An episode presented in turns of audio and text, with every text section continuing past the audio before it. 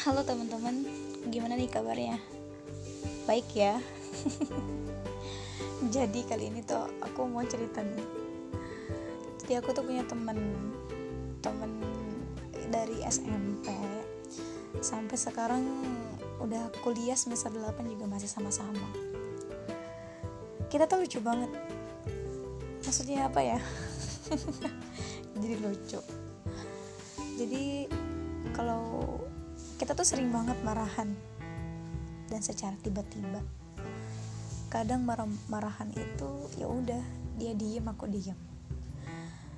Tapi itu hanya berlaku ya paling lama satu hari lah.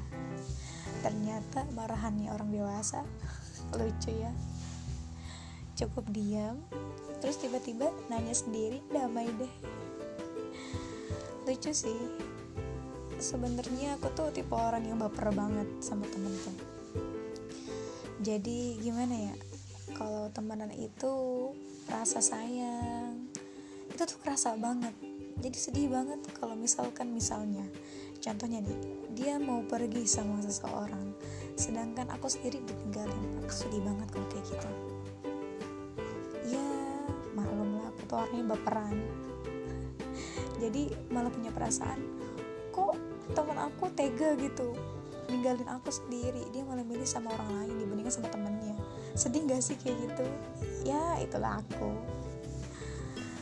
Ya mungkin kalian juga ngerasain ya.